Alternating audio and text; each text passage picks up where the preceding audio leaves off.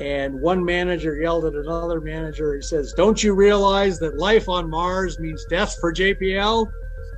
Another person put it this way. He says, "We know that if we find life or anything else exciting on Mars," this is jet propulsion guy talking, "that the astronauts will come with their big rockets and take Mars away from us." Mars is an all-you-can-eat buffet for them right now. They don't want anything to change that. So that's part of the reason that they don't look for life on Mars, because they don't want to find it.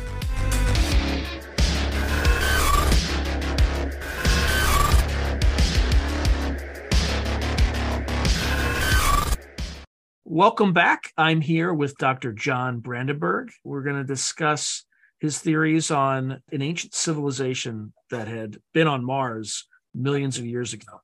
So welcome. I'm going to call you John, if that's okay. That's all right. That's right. So Mars was an Earth-like planet way back when. So tell me more about that. Okay. Oh, actually, before you start that, your bona fides. Tell us a little bit about your biography. Okay, I am a theoretical plasma physicist. I was trained to work on nuclear fusion. Plasmas are, of course, charged particles like the solar wind, the stars, the sun, the northern lights, lightning bolts. That's all plasma. Of course, we're trying to harness fusion with that to stop world warming. We will succeed. I also became involved in space exploration. I invented a rocket thruster that runs on microwaves with plasmas, makes a plasma with microwaves, and the plasma is made of water vapor. So this is all being tested. This has been tested successfully in space now. It's called the MET thruster. I became interested in Mars because it was the goal of our space program when I was young.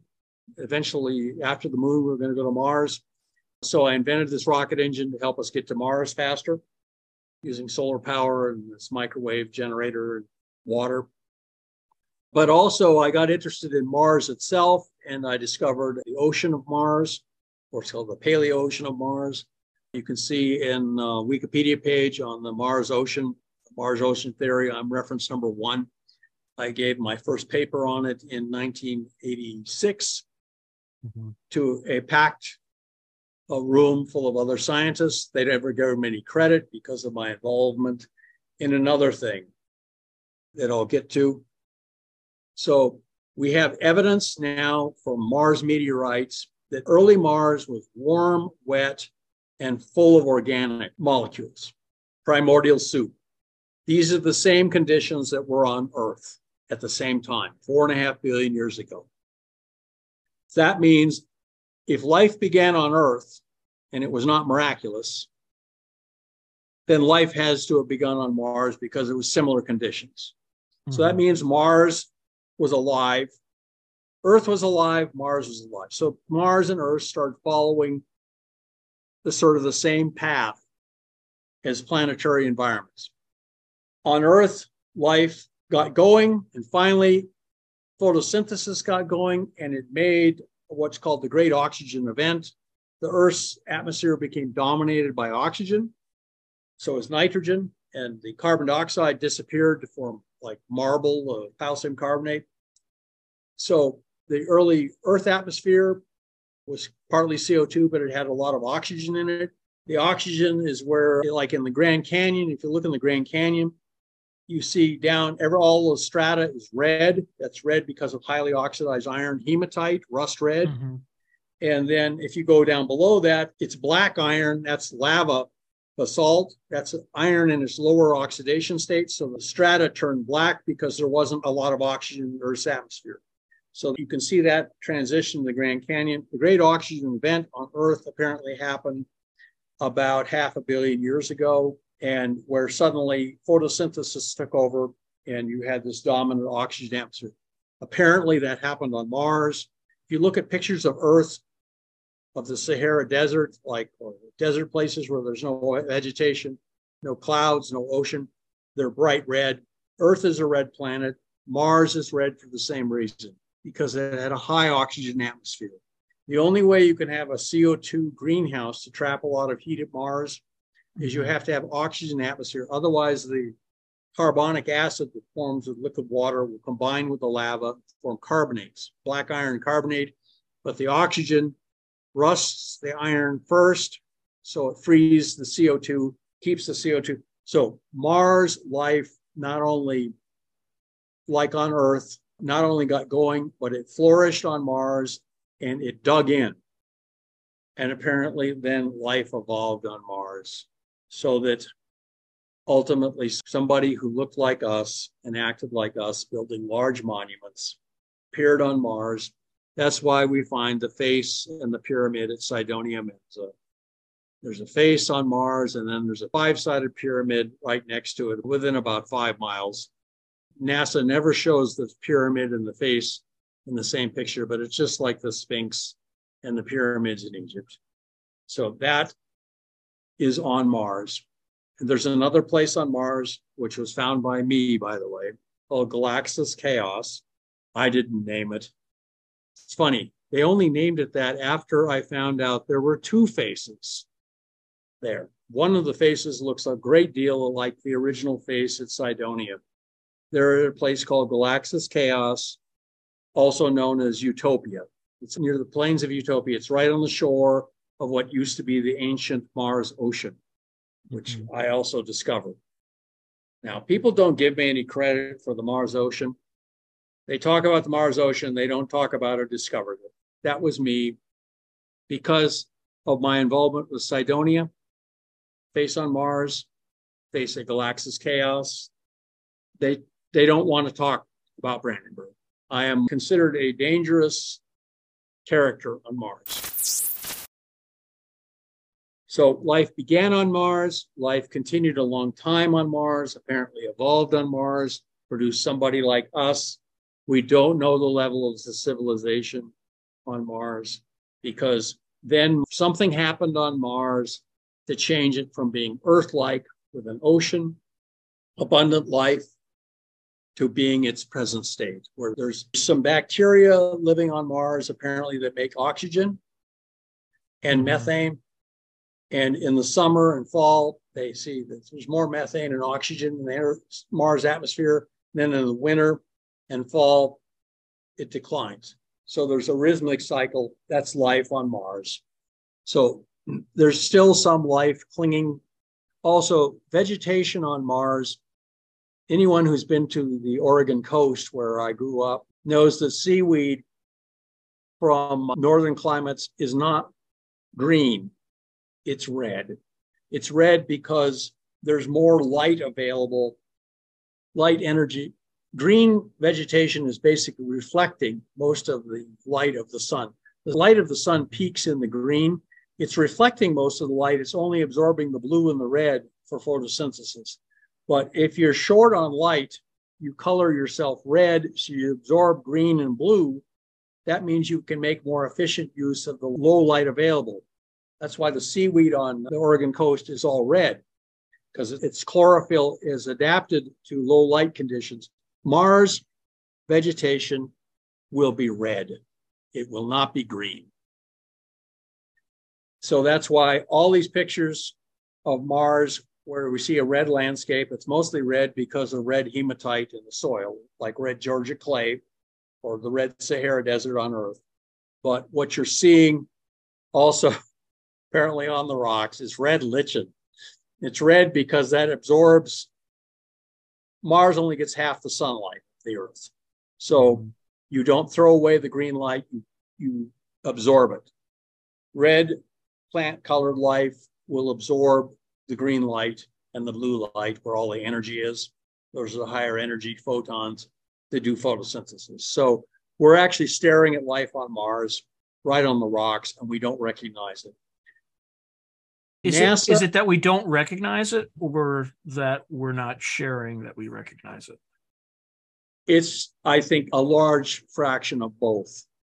Most of the academic community does what they're told to get grants. If they're told, we don't want you talking about life on Mars, we don't want you talking about red chlorophyll on Mars, we don't want you talking about the oxygen in the Mars atmosphere that we can't explain, if you want any grants from us. I was a college professor at a university They were more mercantile at that university than I'd ever seen in any business. If you didn't bring in money from grants, your chances of getting tenure or getting, once you get tenure, then you're an assistant professor. If you want to become a full professor, you got to kiss ass for another 5 years and bring in lots of grant money to become a full professor. You want to ever become the head of the department, maybe the dean of arts and sciences, you got to bring in $1 billion. Yeah, that's what that's the only thing they paid attention to. So by controlling the money spigot, NASA controls the dialogue on Mars concerning biology. They don't want to. Mars, as far as they're concerned, Mars is dead. The Mars investigations are all being run by a bunch of rock geologists. Our joke is, if they were driving their rover around and saw a lizard sitting on top of a rock on Mars, they would use the robot arm to shoo away the lizard so they could look at the rock that it was sitting on. They'd say, gosh, what an interesting rock.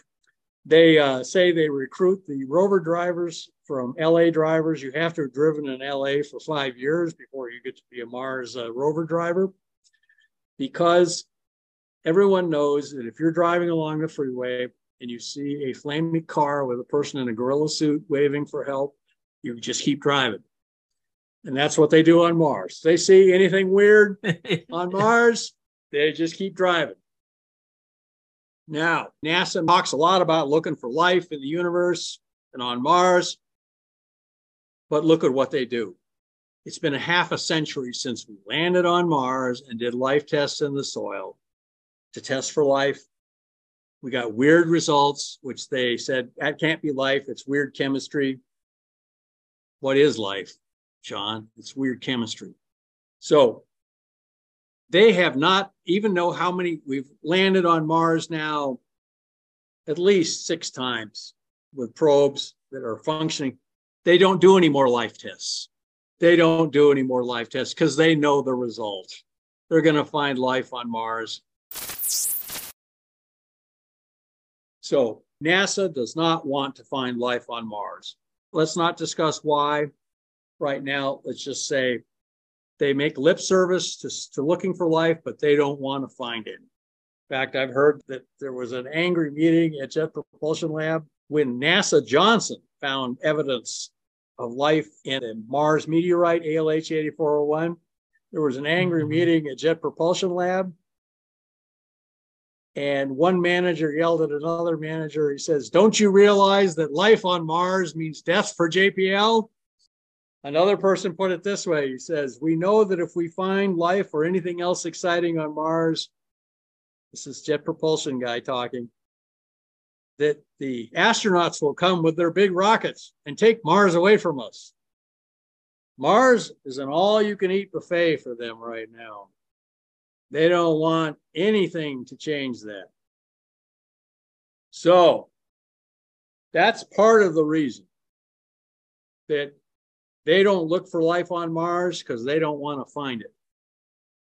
There are other reasons, of course, socio-political reasons. This country is one of the most religious countries on Earth, believe it or not. Probably only India is more religious than we are.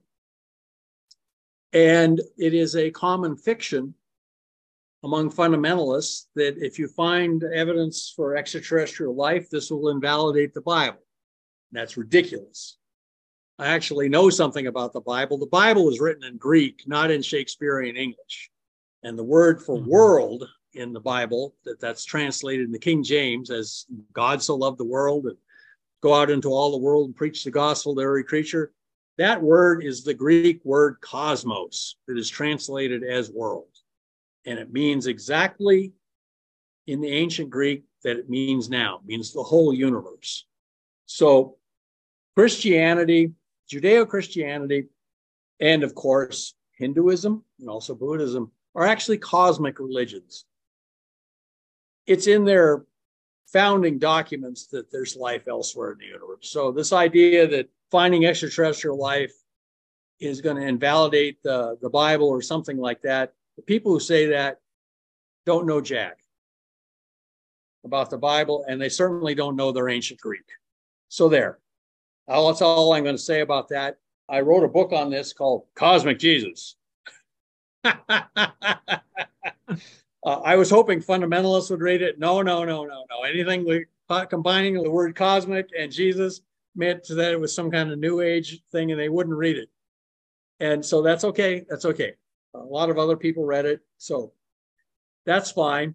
Now, Mars was like Earth. And everything that happened on Earth apparently happened on Mars, including life and the ultimate evolution of life to adapt to its environment, which is intelligence.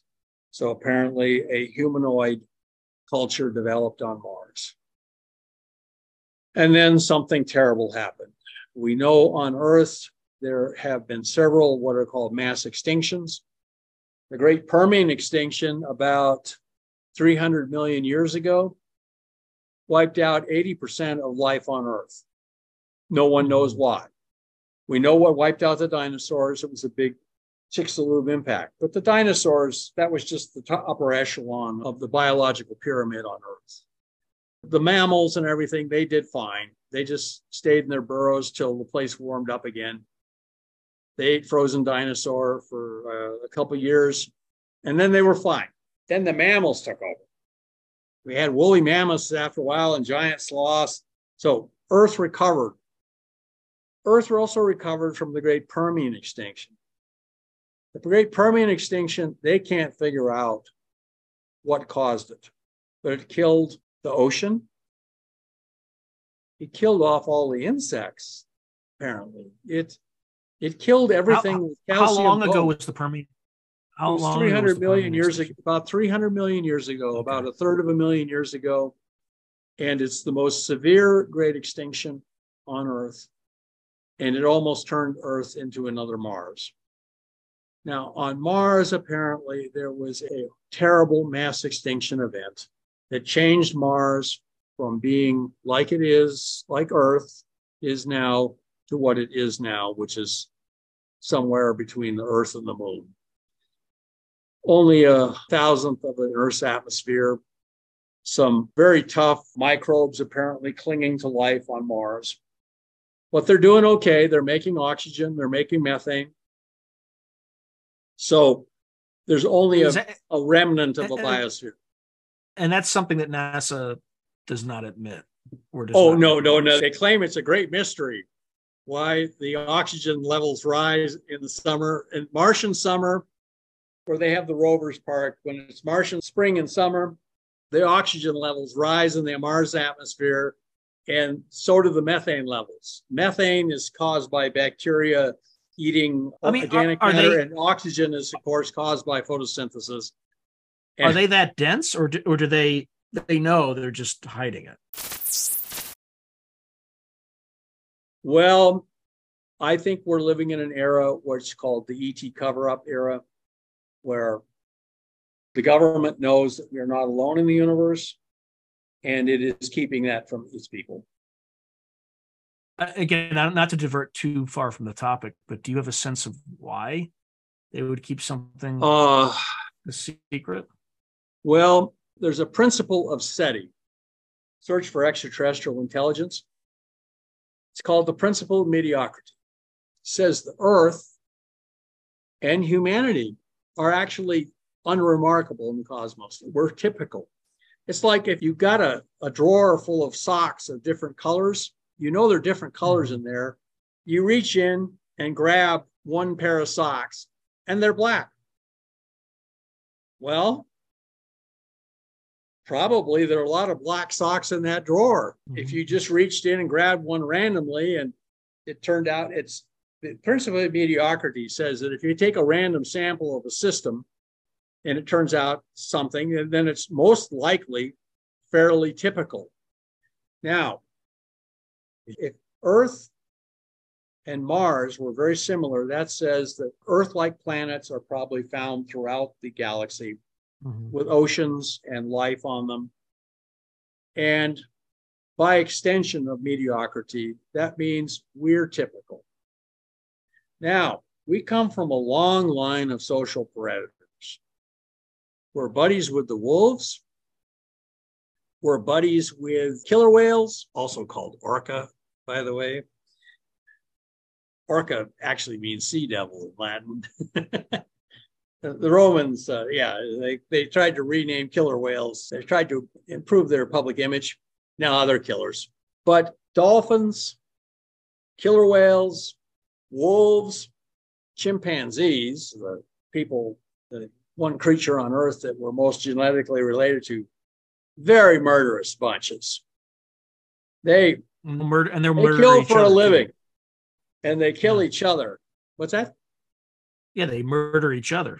Oh, Jane Goodall lived with them for about a year and then discovered they were killing each other.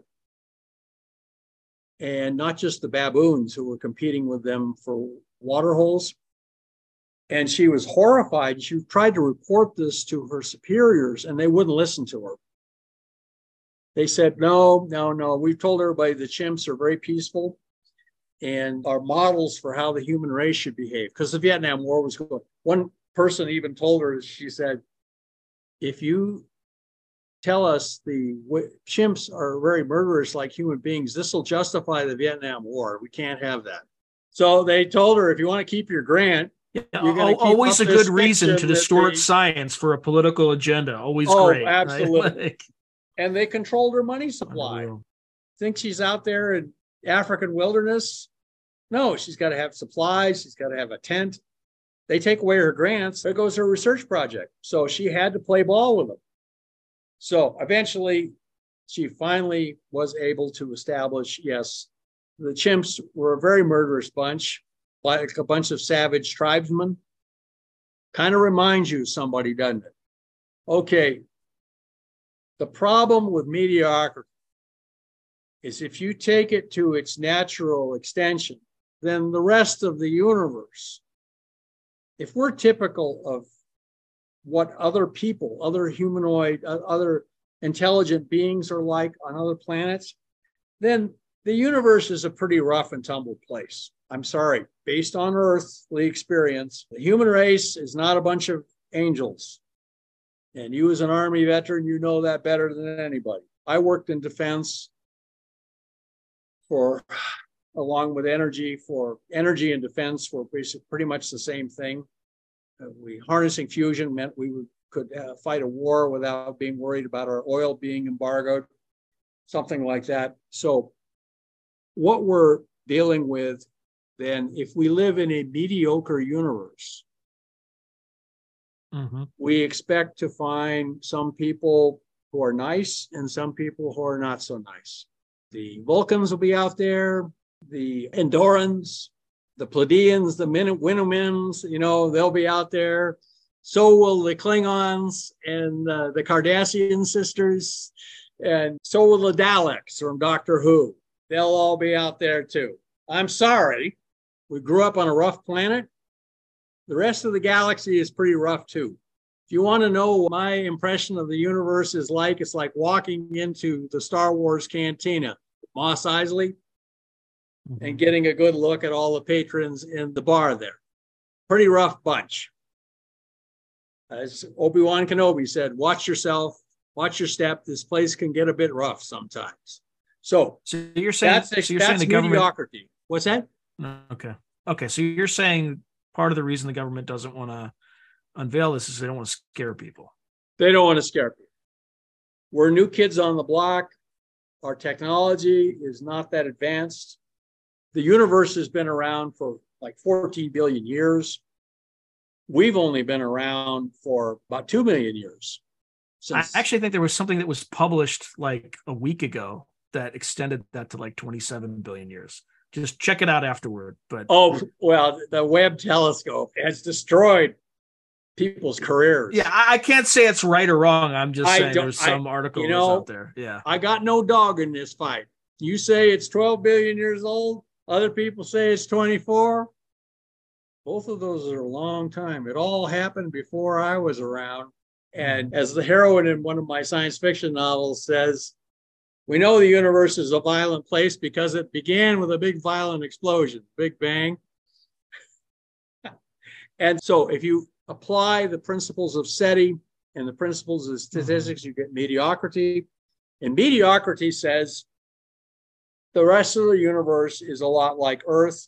It's a lot like a big city like LA or New York City, where there's good people and there's bad people. People you'd want to meet in an alley and people you don't want to meet in an alley. And so you could understand why the government, if the government knew this, they wouldn't want to share that with people, because they don't want to scare them, because we're new kids on the block. Now, there's another problem we have. That's called Fermi's paradox. Human beings, as you know, are noisy. So are wolves. So are chimpanzees. So are dolphins. So are killer whales.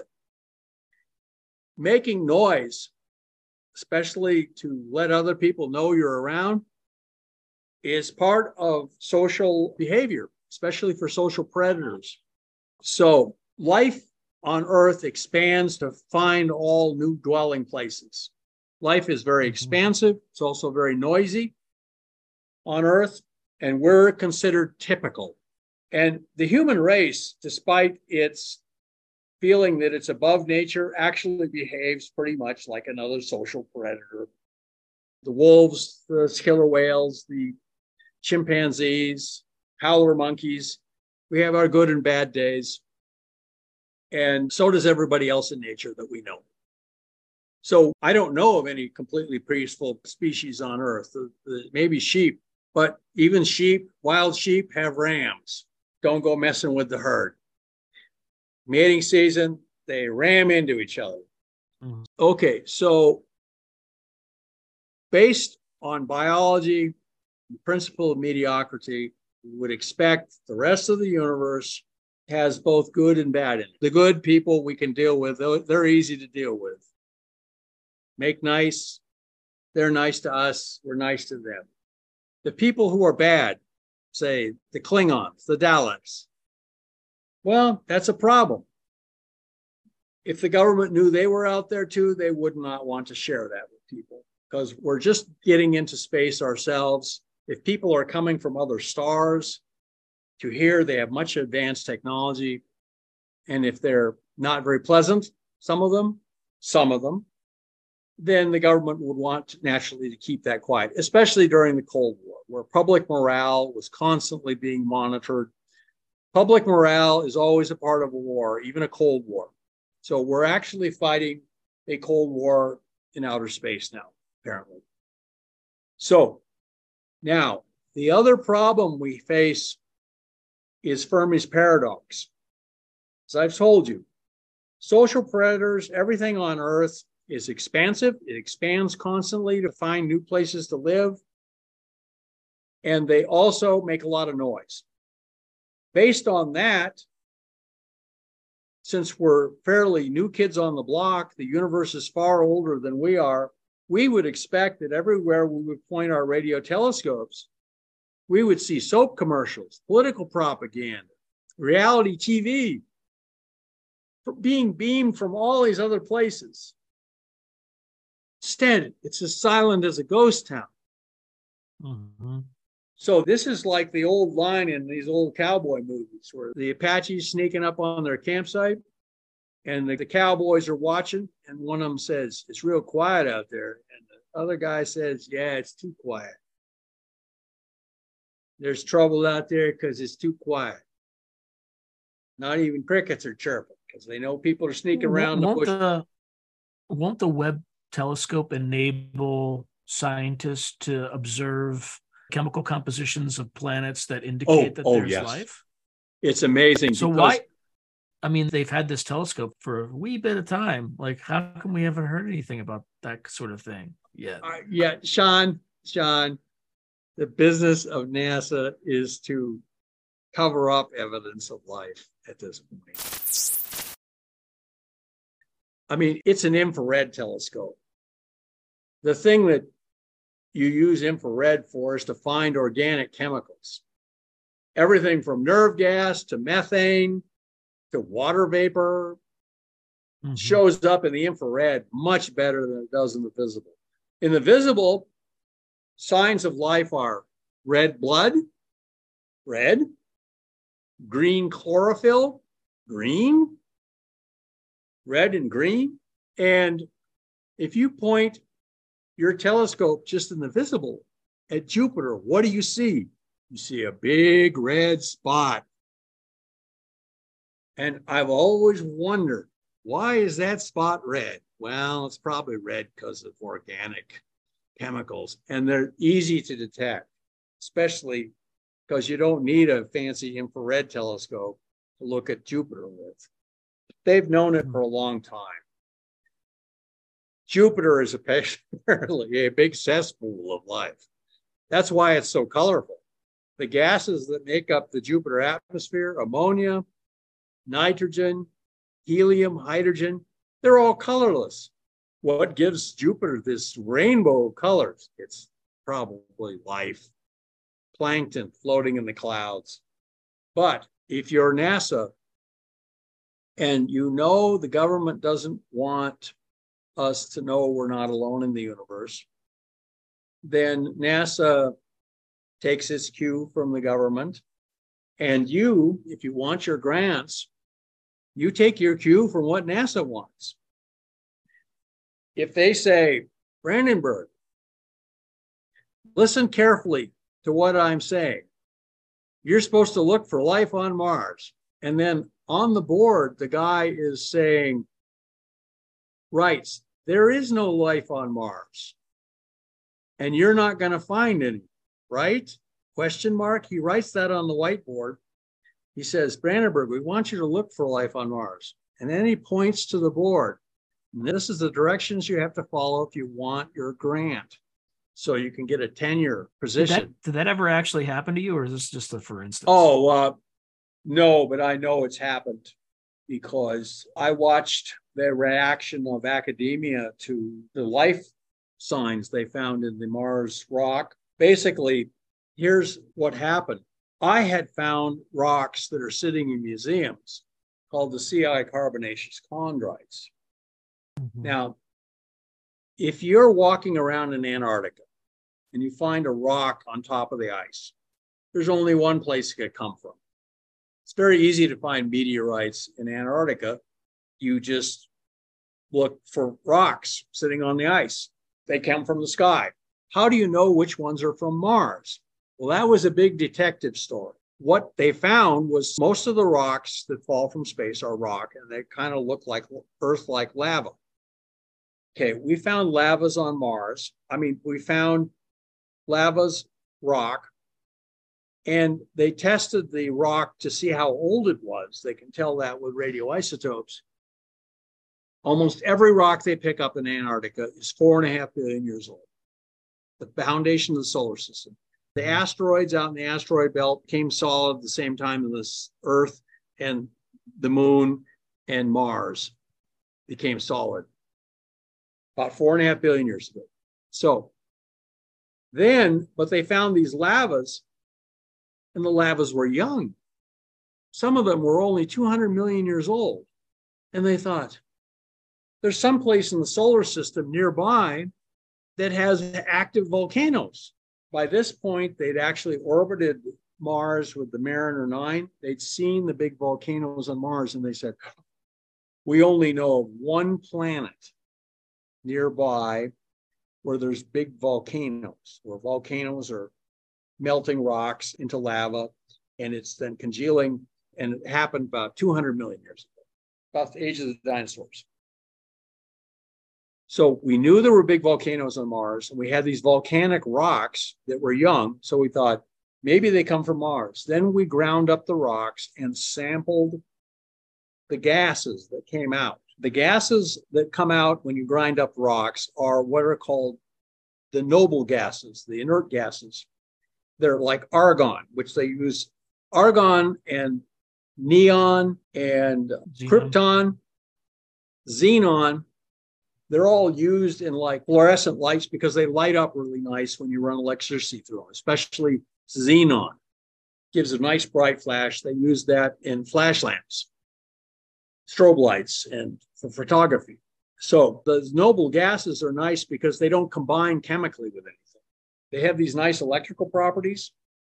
And there's traces of the Earth's atmosphere, xenon, krypton, argon. So the noble gases from these rocks were very enriched in two isotopes. One was the isotope of xenon called 129, and the other one was what's called argon-40. Both of those are produced by nuclear reactions. And this was really weird because on Earth, xenon-129 and xenon-132 are both equal in abundance. But on Mars, there was 2.5 times. And all the rocks we get from space, they show equal xenon-129 and xenon-132. And we got rocks from the moon. They showed the same amounts. All the Earth's atmosphere is the same. The solar wind is the same. We even parachuted a probe into the clouds of Jupiter. It's the same. Mars sticks out like a sore thumb. So that's how they knew these rocks were from Mars. Because we landed on Mars, we picked up a lot of xenon-129 in the Viking landers. And they also found a lot of argon-40 in the Mars atmosphere, much more than on Earth. And guess what we found in the Mars rocks? A lot of xenon-129, a lot of argon-40. So they were fresh lavas with these two isotopes in. So we knew they were from Mars. That's how they solved a detective story. That's why the dog didn't bark, says Sherlock Holmes, because it was from Mars. But I'll tell you, it's like, there's only one rock that is ever known to have killed a living thing on Earth. And it came from Mars. Killed a dog in Egypt. They name meteorites after where they fall on Earth. And this one fell in a place in Egypt called Nakhla. And it was a whole shower of rocks. It wasn't just one. And they found a dead dog under a piece of rock. And it was killed by a rock from the sky. It was out there big, you know, howling at the moon one night. A big rock came down and killed it. So, and as it turns out, it came from Mars. I mean, what are the chances? It shows Mars has bad karma. So we had these rocks from Mars. And what they do is they have signs of being exposed to liquid water. So we know there was a lot of liquid water on Mars. And we also found organic molecules, even in the young rocks from Mars. And so they then figured out that the oxygen from in the rocks, oxygen combines with everything. So the oxygen has three isotopes, and there's a fingerprint for rocks from Mars. So they don't test Mars rocks for noble gases anymore. They look at the oxygen isotopes. Mm-hmm. The oxygen isotopes have a certain fingerprint that says they're from Mars. They found all these rocks from Mars had the same oxygen imprint. Things on Earth have a different oxygen. Rocks from the moon and rocks from Earth are almost identical in their oxygen fingerprint. That's how we know that Earth and the moon formed together, that the moon was not just a captured asteroid or something. A lot of the meteorites actually have different fingerprints in oxygen, but Mars has its own fingerprint, very distinct from all the other meteorites and very distinct from Earth. Quick question about that. Is this fingerprint from Mars the same across different time periods? So you mentioned 200 million years ago. Yes. But is it the same 4.5 billion years ago? Do you still have that weird ratio? Yes. Interestingly enough, the very ancient rocks from Mars that are close to 4.5 billion years old now, they have very ancient meteorites. They show the same oxygen. And it's funny, they don't show the xenon and the argon isotopes. They look just like Earth. So the xenon and the argon isotopes arrived later. We'll talk about what that means later. But the oxygen isotope is the same. And these early rocks from Mars show a lot of organic chemistry. Mm-hmm. They show that there were warm, wet conditions on Mars, just like on Earth. So what this means, and what I did was I found out there were meteorites sitting in museums that actually matched the oxygen fingerprint of Mars, but they weren't considered to be from Mars. They're called carbonaceous chondrites. They're consist of clay formed in water, and then they're 2% organic matter. They're soaked in primordial soup. They're the richest in organics of any meteorite. So I said these things are from Mars. Hence they're not labeled as being from Mars. Right. Exactly. I got this published in a refereed scientific journal. I had a long fight with the referees, and they finally, normally they're anonymous, but they actually started writing me openly saying, well, we don't like your idea, but we run out of objections, so I guess we'll just have to publish this thing. So early Mars and early Earth had the same chemicals, the same conditions. Hence, unless you're going to say life on Earth was miraculous, and looking around me, I'm sorry, we don't look terribly miraculous. We ain't so miraculous. I'm sorry, we're not a bunch of angels here. And neither are some of the other critters we encounter here on Earth. So life began on early Mars. Now, we know something else now. We have rocks from Mars that range in age from 200 million years ago, time of the dinosaurs, all the way back to 4.5 billion years on Mars. 4.5 billion-year-old rocks full of organic matter. We know life started on Mars. The younger rocks from Mars were also exposed to a lot of oxygen. Mm-hmm. And of course, Mars is red. If you look at pictures from Earth, you find the Sahara Desert. Any place there's a desert where it's not covered with vegetation, covered with clouds, covered with ocean, it's bright red. It's red because of oxygen from the air combining with iron in the soil to make hematite, rust red. And the early Earth atmosphere did not have a lot of oxygen. They find evidence for life, but there was not a lot of oxygen. Then about 500 million years ago, photosynthesis took over. And suddenly the amount of oxygen in the Earth's atmosphere just rose dramatically. The plankton in the ocean finally figured out how to make a lot of oxygen, and it did. And once it formed oxygen in the atmosphere, it formed an ozone layer, which protected the life from ultraviolet. So if you're in water, ultraviolet's not a problem. You can't get a sunburn if you stay underwater. But for plants to spread on land, they needed protection from ultraviolet. They produced a lot of oxygen. It produced our own sunscreen. That's what the ozone layer is. Oxygen blocks ultraviolet. So you can have all sorts of plant life and animal life on land, not under the water anymore. Water blocks ultraviolet, but in the air, you need oxygen.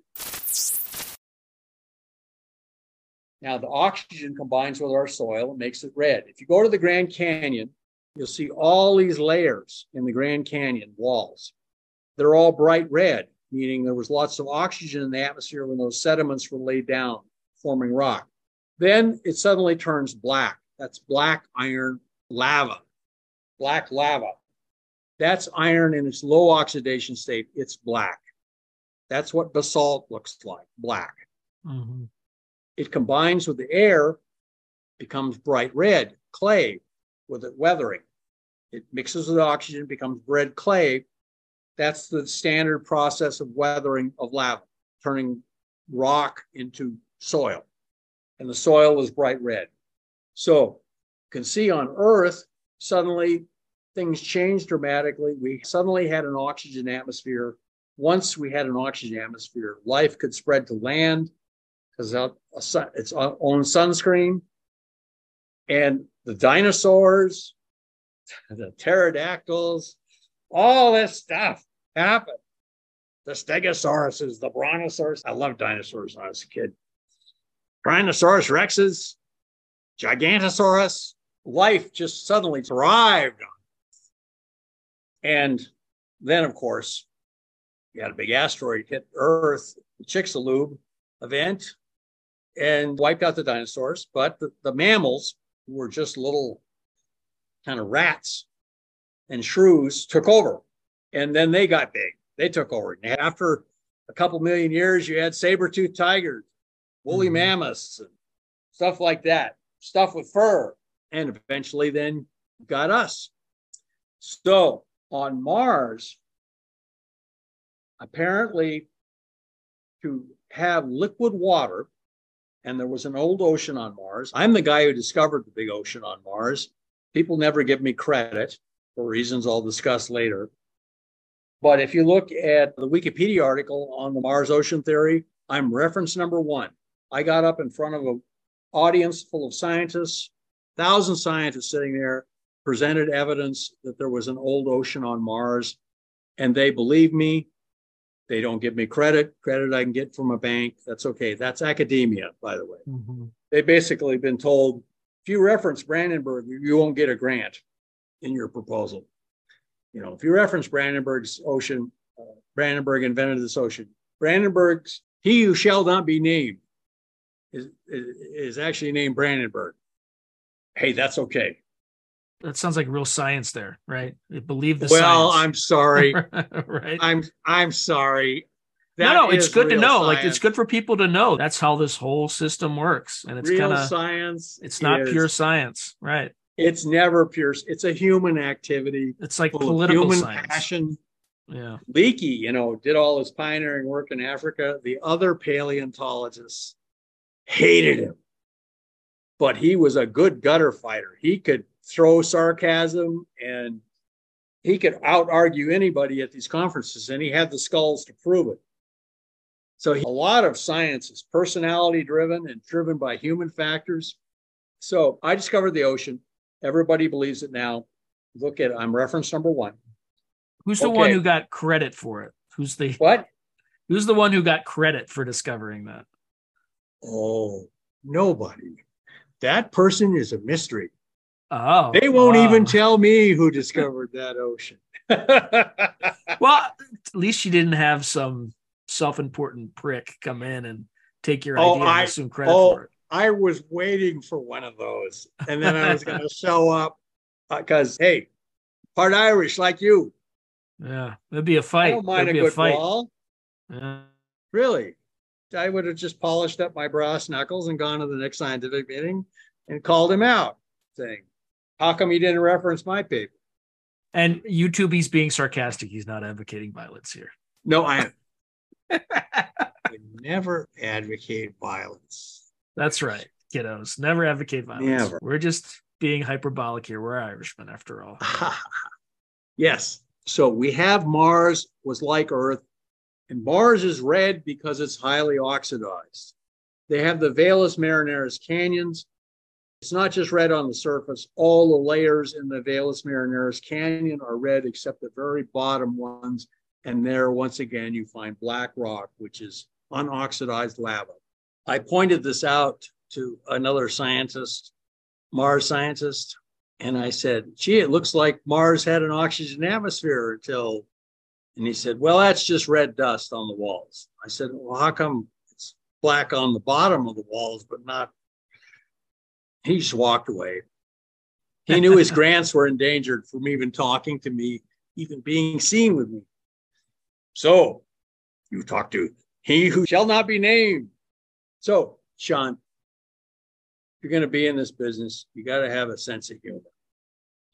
I want there to be no mercy when and if this stuff comes out. Like, I want these people to be shamed for the cowards that they are, people who don't stick to their principles, just do what they're told. That 90% of humanity, that sheep, I can't wait to see their reaction. Like, oh, what am I going to do? It's just like, if you thought for yourself, you wouldn't be surprised by any of this. Sorry, that's my public service. I wrote a science fiction novel about the collapse of the UFO cover-up. It's published in 2005. And I have this beautiful heroine. She's Chinese-American from San Diego. She tells her friend, who's a blonde bombshell from Cleveland. She says, fellow news anchor. They're both news anchors, so they're both gorgeous. But anyway, she says, the great unindicted co-conspirator in the UFO cover-up and the whole ET cover-up is the American public itself. Yeah. They are the great unindicted co-conspirators because they don't want to know. They're afraid. Yeah, it's social contagion. Out. They're worried about being shamed.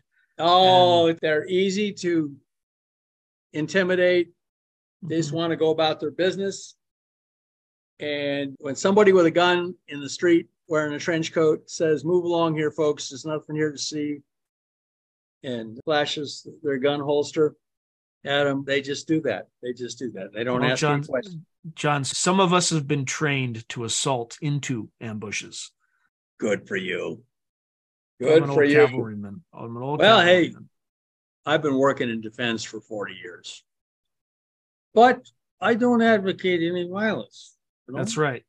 And you're in the Army. You don't. Violence. You were a former. You're an Army veteran. You don't advocate violence either. Neither of us do. So anyway, so now Mars was like Earth for most of its history. That's why it's red. If you have a carbon dioxide greenhouse on Mars, like we're creating on Earth, by the way, I'm a firm believer in global warming. We have to switch to nuclear power and natural gas. If we just did that, we could stop this pretty much. Yeah, 100% on nuclear power. What? Especially nuclear power. It's got zero emissions. But it doesn't produce any carbon dioxide. Okay, but anyway, so now if we have a CO2 greenhouse on Mars, so that Mars has enough atmospheric pressure to have liquid water, because if you threw a cup of water in the air on Mars, it would boil and freeze at the same time. Liquid water on Mars would not last 2 seconds. But if you have a dense atmosphere like Earth's, then water is fine. Water needs pressure to stay liquid.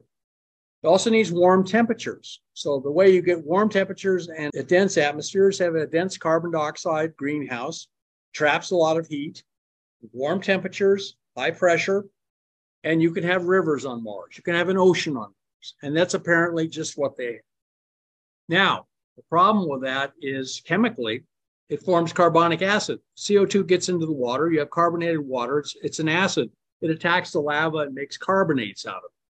That takes away suddenly all the carbon dioxides going into the rock, the lava rock, forming black iron carbonate. It's called brunerite. Well, what stops that? Well, if you have an oxygen atmosphere, the oxygen intercepts the CO2. Oxygen is much more powerful chemical, a powerful chemical than carbon dioxide to form with iron. So it makes the iron into hematite and it releases all the carbon dioxide. You can't have iron carbonate with iron in its high oxidation state, which is hematite. So you get a red surface and no carbonates and lots of water channels. That means there was lots of oxygen in Mars' old atmosphere, just like on Earth. So life did not just begin on Mars, it flourished on Mars, just like it did on Earth, except that Mars needed a greenhouse to have everything going, proceeded along the same path. And so there was biology on Mars for a long time. That means that life evolved, just like it did on Earth. How do we know this? Did it evolve? Well, there's a place called Cydonia Mensa where there's a large, what looks like a large carved face. And 5 miles from it is a 5-sided pyramid. NASA never shows the picture of the face and the pyramid in the same picture, but they are there. By the way, is there any particular star system that pyramid points toward? Well, Earth meanders on its axis. It wobbles on its axis. Yeah, that's fair. And apparently Mars does the same thing. The key thing that keeps Earth kind of stable in its orbit, so that it only tips to 23 degrees, and it's tipped to 23 degrees from its orbit, is the moon. What is really curious is that Mars is tipped to exactly the same as Earth. Go figure. And its day is 24 hours and 30 minutes. It's almost the same rotation period and the same axis tip as the Earth. I didn't make this stuff up. It's just look it up. So apparently the planets were very similar. People say, oh, Mars orbit pole tips back and forth. Okay, how come We look now and it's the same as Earth's. Well, here's a weird question. Just go with me on this. If we didn't have the moon, would the Earth still have this 24-hour cycle? Actually, one of the other things that stabilizes the Earth's rotation is the polar caps. When the poles are at right angles to the orbit, you know, the spin axis is at right angles to the, then you get these big polar caps. They're heavy. And it's what's called the moment of inertia argument. So that if you have a whole bunch of ice at the poles in Antarctica and the Antarctic Ocean, then this actually stabilizes the Earth's rotation also. What if it may be the liquid water has stabilized the Earth's rotation. Now, of course, they don't like talking about a lot of liquid water on Mars, despite the fact that everybody believes there was an ocean there. Oh, they always say, oh, the ocean dried up billions and billions of years ago. No, it didn't. Look at maps. It's on the youngest part of Mars. The way you tell how things are old is they have a lot of craters on Mars, just like on the moon. Mm-hmm. The way the younger the terrain is, the less craters it has. The ocean bed on Mars has almost no craters whatsoever. So that ocean lasted most of Mars history. So Mars was like Earth with an ocean, with life for most of its history. Just like Earth. Everything that happened on Earth apparently happened on Mars, including people like us, apparently, who built big monuments and left ruins. There are two spots on Mars where there's apparently large cities. Cydonia Mensa, where there's the face and the pyramid. There's a lot of other stuff there that they don't like to talk about. And then there's another place in the place called Utopia. And I didn't make this up. NASA named this place.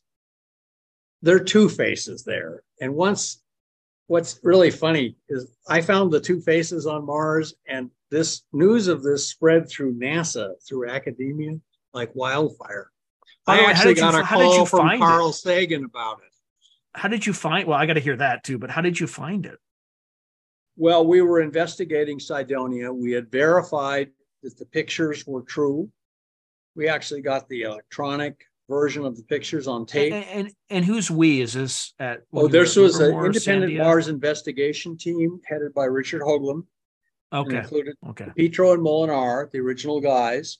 They supplied all of the data they had, and a bunch of guys in California. It was headquartered at a place everyone will know. SRI, believe it or not, headquartered, served as the headquarters at this place. They provide a lot of resources. The foundation of remote viewing. So yes, right. It turns out the remote viewers were just down the hall from the Mars investigation at SRI. So SRI was helping with this investigation. They provided a lot of resources. We verified the pictures were correct, that, you know, they had two pictures of the face on Mars and three pictures of the pyramid on Mars. And they were the discoverers of the pyramid. It's Greg Molinar and Pietro. So it's called the D&M pyramid.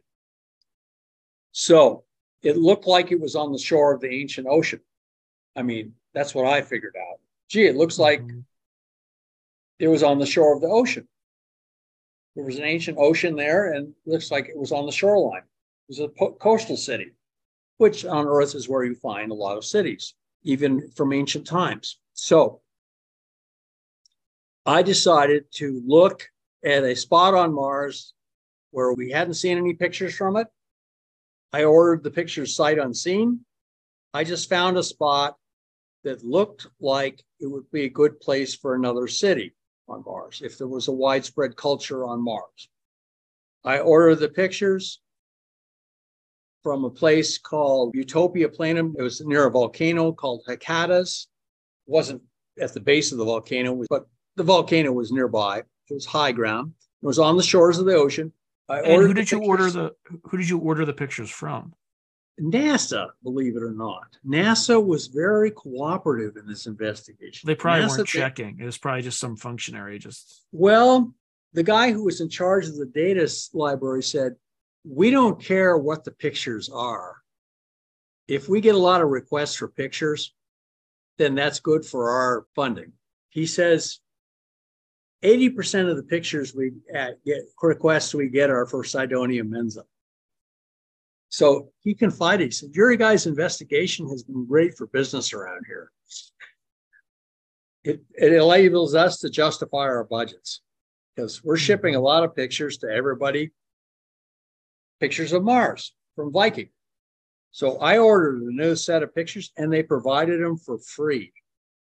So I'm sitting there laying them down in my living room, and it was almost as if an angel was looking over my shoulder, finally telling me, look down, straight down, right there.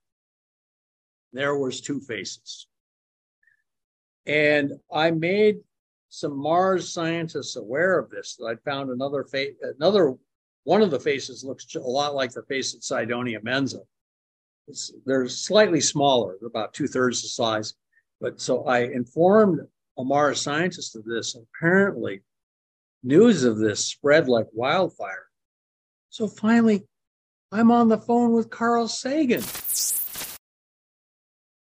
So he wants to see the pictures. Yes, he wants to see the pictures. Look, I don't know a lot about Carl Sagan, but the more I learn about him, the less I feel like he's a good guy. Carl was working both sides of the street. He was a very clever guy. He knew where his bread was buttered. He wanted to make sure it was buttered on both sides. Hey, I salute him. I salute him because, yes, you're working both sides of the street, but sometimes that's a good survival tactic. And he made a good survival tactic, but the man has no integrity, in my viewpoint. Well, we'll talk about Carl in a minute. But what happened was I showed people the pictures of the new faces. And they have similar markings as the face at Cydonia. And that spread like wildfire. Finally, I'm on the phone with Carl Sagan. He had called me to inquire about, and I said, okay, I'll send you the new. I hadn't told people where the pictures were from. I just said, look what I found. And so he said, could you send me some pictures, copies of those pictures? I had no. So I put them in an envelope, marked them Carl Sagan, Cornell University Space Science Center, put them in the mail. I watched actually the mail truck come pick it up and take it away. Then I moved. I quit my job at Sandia Labs. And it's funny, I'd saved the project, but I made one of the senior officials look bad. Heaven forbid. Project not important. I had violated standard operating procedure. We were trying to fire electron beam weapons, and the beams wouldn't go straight. So I said, well, we have to spin them, rifle them, you know. Mm-hmm. And that worked. Yeah, of course it saved the project. It saved the project. But a guy, senior guy, said, oh, that'll never work. And I proved him wrong. Oh, he should be thanking you. This is what the people who rise to these positions of senior bureaucrats are just—they're just lick spittles, and they just do whatever they're told. Anyway, sorry for all the public service announcements. I'd gone to graduate school at Lawrence Livermore Lab, which is run by a university. It's very much a university atmosphere. There, what mattered was being right, doing good physics. Sandia Labs is run by Bell Labs, and you know, yeah, it's corporate. It's no longer run by Bell Labs, but it was run by Bell Labs in those days. It's corporation, right? It was a corporation. It's very corporate. I mean, if you didn't play golf, you were out of the loop. You missed out on all important meetings, which took place at the 9th hole. And so I saved the project, and this caused, one guy told me, he said, Brandenburg, if you knew what was good for you, you better get the hell out of here because this guy is after you now. You've embarrassed him. It's so, he's spending his resources going after somebody rather than actually doing his job. But that's just the way people are. You sound like you worked there. It was an interesting place to work. It was the culture was so different than it was at Livermore. That like at Livermore, everybody put cartoons and funny news headlines and stuff on their office door. You know, I got a lot of good laughs. Some people had just great headlines on the doors, man bites dog, owner sues man, stuff like this, you know. And if you did that at Sandia Labs, the guards would come around at night and rip down everything you put on your door and leave it there lying in front of your door. Like, I've been there for a year. Oh, you, that, those are the good old days. Today, it would still be on your door, but then you'd be called into HR and they'd say, we've been receiving some very disturbing reports about, you know, canine aside or whatever the word is, and, and how deeply offended it was. And, you have deeply offended and created a hostile dog lovers environment everywhere, and it was very racist. And bites dog. It's a very racist motif there, and like that's. I mean, I'm not like that's not far from the truth in these places. I know what you're talking about, and so, but well, anyway, what had happened was, I left the job at Sandia. I went to Washington D.C. to start working for another. I worked for a great company called Mission Research Corporation. We always said we were on a mission from God. We were supporting the military and intelligence with, you know, scientific research. It was during the Reagan Star Wars Defense Initiative, which I thought was really great, won the Cold War. And so we churned along. And when I got in there, I called Sagan's office to see what his reaction was to pictures. And they said he never saw them. He never saw them, did he? He never saw them. Here's what happened. He was out. So I was out doing marketing. We were selling all this research for Star Wars, you know, this, or as I was reformed really by this one general, you mean strategic defense? Yes, sir. But without Star Wars, the movie, sir, there would be no Star Wars, the program, right? And so, but anyway, so we're running around the Beltway. We were Beltway Buccaneers. Anybody can be a bandit, John, but it takes real experts to be a Buccaneer. You got to know seamanship. So we were doing a really great job. It's a great company. Mm-hmm. And so I'm making a full professional recovery from this embarrassment at Sandia Labs. And every time we come back from the office, from these visits to other offices, to the Army, Navy, all these different places to try and pitch programs, the office manager would say, Carl Sagan called for you, Brandenburg. Nobody ever calls me John. They always call me Brandenburg. Brandenburg, Carl Sagan called for you. So I would call him. I would call his office back and he wouldn't be there. People didn't have cell phones. So we played telephone tag for like 2 weeks.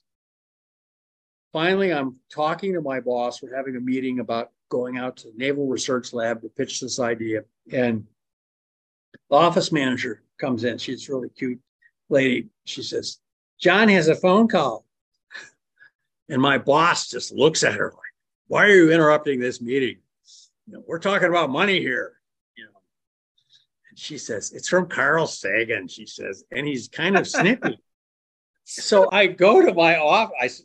My boss's eyes get big as saucers. He'd heard all about my Mars escapades. And he said, well, you better go find out what he wants. So I went to my office and I'm on the phone with Carl Sagan. And he says, well, Carl, what'd you think of the pictures? And he says, I never got them. I mean, he wouldn't have been calling me unless he was expecting to get pictures and he never got them. So he didn't get them. And we both have this 30 seconds of silence. We realize, okay, somebody intercepted the pictures. So I told him, here's the frame number. Yeah. Frame number, here's where it is on Mars. Here, you can look it up yourself. And I'm going to fax you a copy of the picture. I had a copy of the picture in my office, and I circled it and faxed it to him. That's the way people did in those days. We didn't have internet. And I talked to him later. He says, well, these aren't as good as the face at Cydonia. They're not as big. And I said, well, you got to take what you can get, Carl. I'm doing my best. And so anyway, so then he knew about them. And then they named the place. NASA officially named that area. It had been nameless. They named it Galaxias Chaos. And what I realized is I had thrown their galaxy into chaos by my discovery. And now it's been verified. It's been the face, one of the face that looks like the one in Cydonia has been rephotographed. And yeah, it's a face. Yeah, the European sent a probe, and it looks Europeans. They probably filtered it, right? Like, and well, what they did is also there was a probe sent to Mars that wasn't controlled by JPL. It was called Odyssey, and it took pictures of everything: pyramids, faces, and they took the best pictures of everything because they think it's neat. They're a university, whereas Jet Propulsion Lab is like a corporation. And so what we have is evidence that things on Mars, not only was Mars like Earth, but it's developed an intelligent humanoid culture. We don't know what shape. They may have had 8 arms. I don't know. All we see is their faces. We know they build pyramids like on Earth. We found another great pyramid on Mars recently, and it's a pyramid. And it's on the shoreline of the ocean, just like everything else. So then something terrible happened on Mars. And the planet turned into some cross between the Earth and the moon. It's got only 1,000th of an atmosphere now. Believe it or not, it's still got blue sky, interestingly enough. One of the scandals on Mars is the color of the sky. If you look at pictures from the Hubble telescope, who's not run by JPL, by the way, they're run by some other place, you'll see this blue sheen around Mars. The sky's blue on Mars. I thought the reason that the sky was blue is because it's a reflection of the ocean. Like, no. What's the reason? No, it's blue because colorless gases like carbon dioxide, nitrogen, and oxygen, they scatter blue light. Okay, that's why the Earth's sky is blue. If you're in a desert, you'll see down near the horizon, there's this dust band, kind of reddish dust band.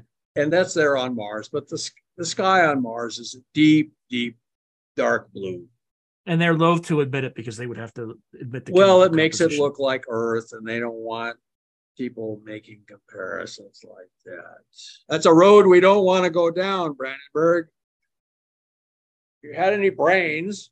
They tell me you're an intelligent fellow. How come you keep doing stupid things? You can't get any grants from us if you keep talking like that. You're blacklisted. I'm not supposed to tell you that, but it's true.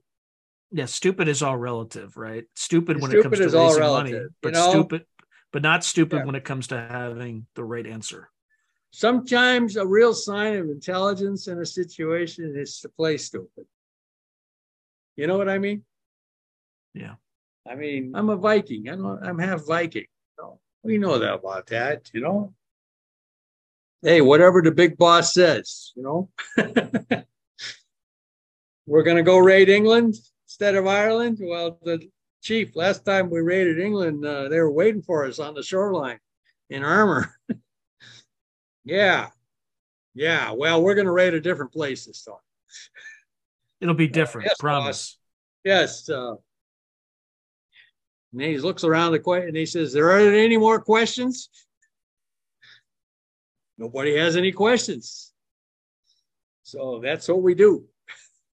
I mean, that's the way human beings work. I mean, they're very group-oriented. We're social creatures, and you have an alpha male running things, or an alpha female, I'm sorry. They can swing heavy chain just like men can. We've shown that. Look at Queen Elizabeth, Queen Victoria, Catherine the Great. They weren't afraid to swing some heavy chain when they wanted to. Okay, so we've established, though, there was early Mars, early Earth had almost identical conditions. That means life began on Mars. The reason Mars is red, has a lot of water channels on all the different ages of Mars, because Mars had a greenhouse that lasted a long time. And it's red because it had oxygen in the atmosphere that stabilized the greenhouse and allowed the greenhouse to function for a long time. And then finally, the inevitable, there was apparently a humanoid culture on Mars that built great monuments. We don't know what their level of technology was, but they looked like us. They built stuff that looks like our stuff. Five-sided pyramids instead of four. I don't understand it. Anyway, we found that at two different major sites.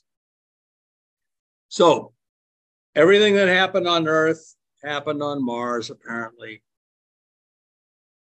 And then something terrible happened that turned Mars from being like Earth to being like it is now. And tune in for the next episode, because we're going to cover exactly what that potentially was. So thank you, Dr. Brandenburg. I appreciate you. Thank you, Sean, for hosting me. It's a pleasure and honor. I've really enjoyed these conversations with you. And, as have I. And it was really good that you were in the Army and know how things work in the government. Yeah, and in corporations and right. Likewise. All right. Thank you again, if the colonel says, it's the way it is, and then he looks around the room and says, are there any questions? No, sir. No questions. That's right. That's right. All right. Okay. Again, John, so good to talk to you and to be on your podcast. Thank you. Thanks again. If you enjoyed this video, please click on like, subscribe, and the notification button so that you're alerted anytime I post something new.